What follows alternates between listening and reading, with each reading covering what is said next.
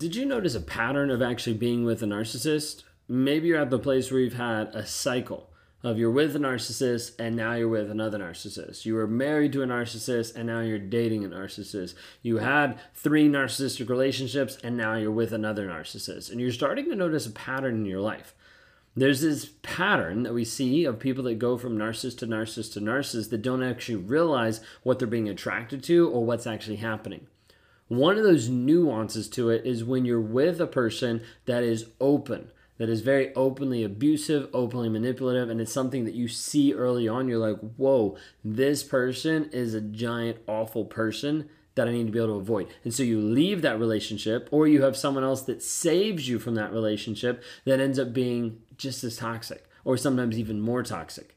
Because at this point, they're not putting their hands on you, they're not beating you up, they're messing with you mentally and emotionally, which is a complete different level of what's actually happening on the abuse side. We see this happen with a lot of people that have been with an overt, a grandiose narcissist, and then go to a manipulative, a covert, passive aggressive narcissist. They kind of go from one to the other. It's the same person, it's the same idea, but it's shrouded in a different cloak. It's hidden under a different guise of what's actually going on. But we see this happen where someone will be with one and then they'll go to another one. And when they go to the next one, it's like, well, it didn't seem like that. It didn't seem like they were toxic because that person was hiding it differently. It was more subdued, it was more subtle. I want to talk to you a little bit today about how overt or grandiose narcissists and then covert or vulnerable narcissists are very much the same but different. Okay, they have the same underlying thoughts, ideas, and things that are going underneath the surface, but it gets exhibited in different ways. Sometimes people get confused about how this looks or how it kind of transitions from person to person. Okay? If you guys are new here, my name is Ben Taylor. I'm a self aware narcissist on this channel to provide awareness, growth, healing, change, and development. The founder of Raw Motivations, the creator of the NARC app, and your guide in the Escape Toxicity course, which is our seven day course for $7. It's a challenge to healing to help you understand about narcissistic abuse, reactive abuse, to be able to put yourself in a place where you're learning and growing and seeing what's actually happening.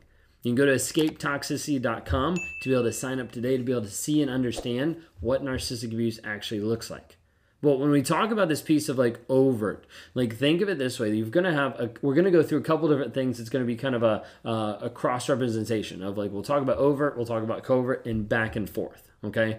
Um, overt otherwise grandiose uh, there's a couple different aspects of it you know basically overt is like the big the big broad like okay that's the asshole in the room kind of thing okay? The covert uh, or vulnerable passive aggressive like typically toned down hidden a little bit from view but still a lot of drama will revolve around them.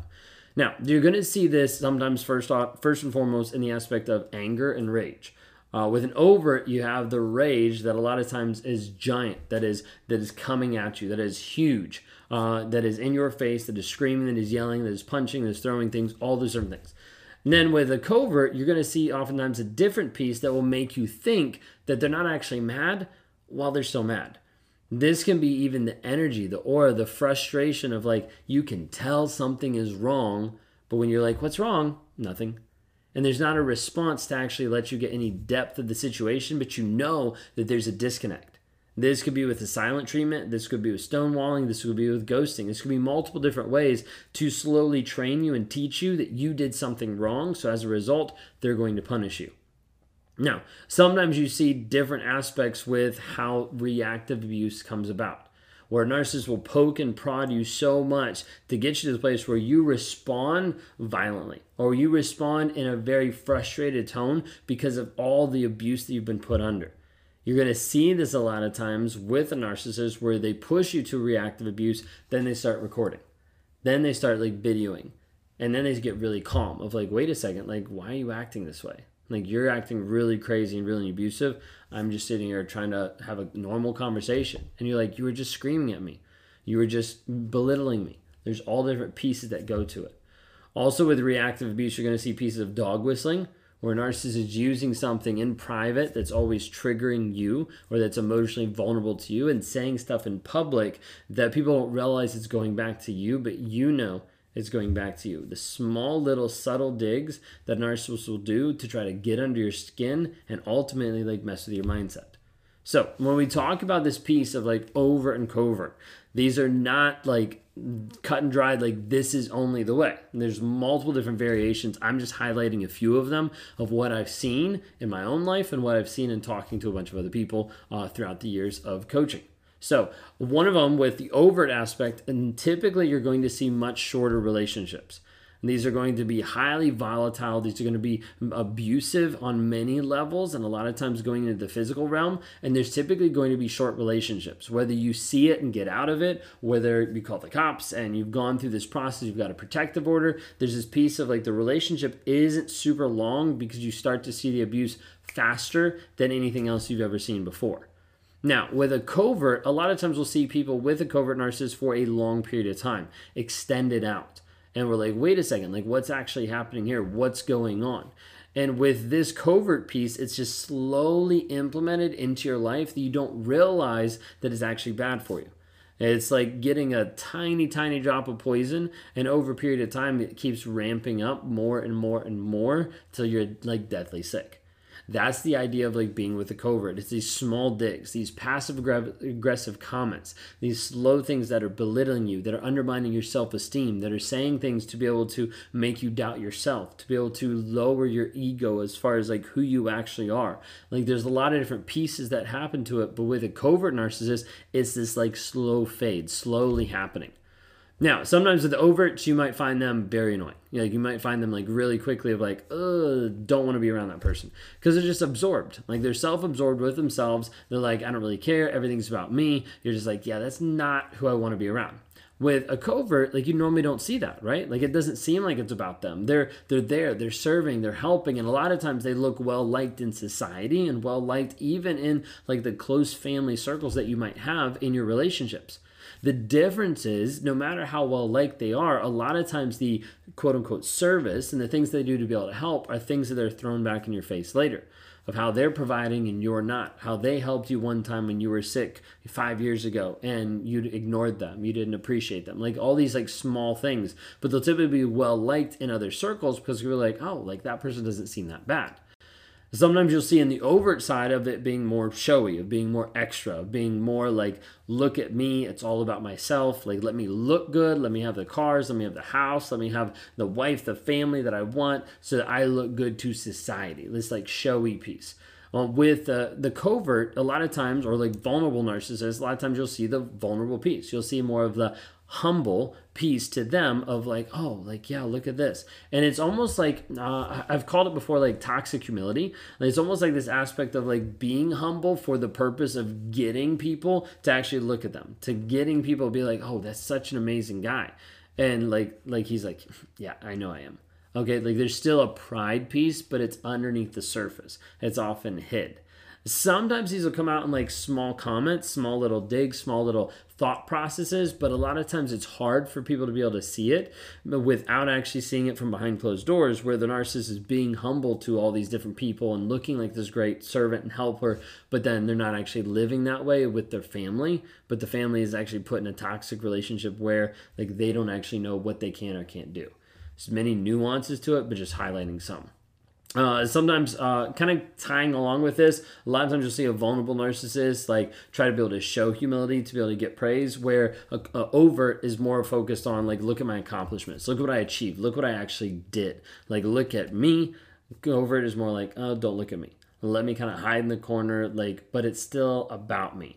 There's one thing that's like very consistent that I've seen inside of covert narcissists is like they're like, I don't like drama. I don't want to do drama but then when you kind of step back and kind of like plot out the drama, you're like, hmm, the drama is still always circling around this person, but they don't like it. They don't want it. It's really fascinating when you start to break that down. Um, with uh, oh, the overt narcissist, you're going to see a big aspect of the huge ego, uh, grandiose, uh, like the idea of like I'm the best. Uh, but with the the covert, you're typically going to see that hidden more. Um, they're going to hide the aspect, sometimes hidden behind like intellect, of like I'm just way smarter than everybody else. Everybody's stupid.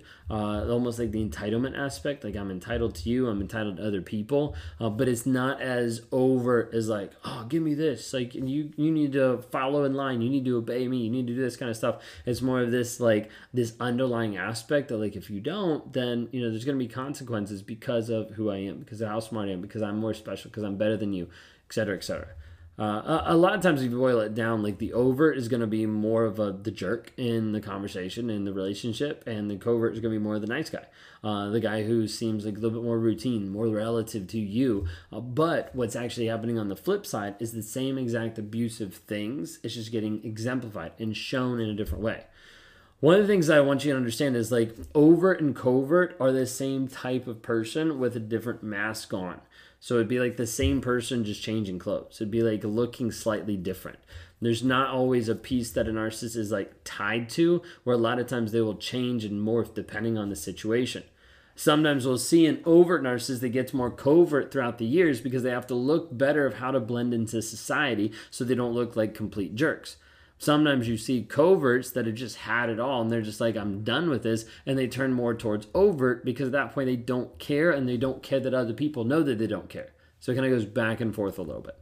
Uh, sometimes you need to understand that you might get rescued from an overt narcissist and get sucked into a covert because it looks better than the one before. And as a result, you ignore a lot of red flags that you would have seen if it was just out the gate, like a brand new relationship with a covert you need to understand like they're still the same on the DSM-5. DSM-5 doesn't it doesn't say like hey here's the overt characteristics and here's the covert characteristics. They just say here's narcissistic personality disorder.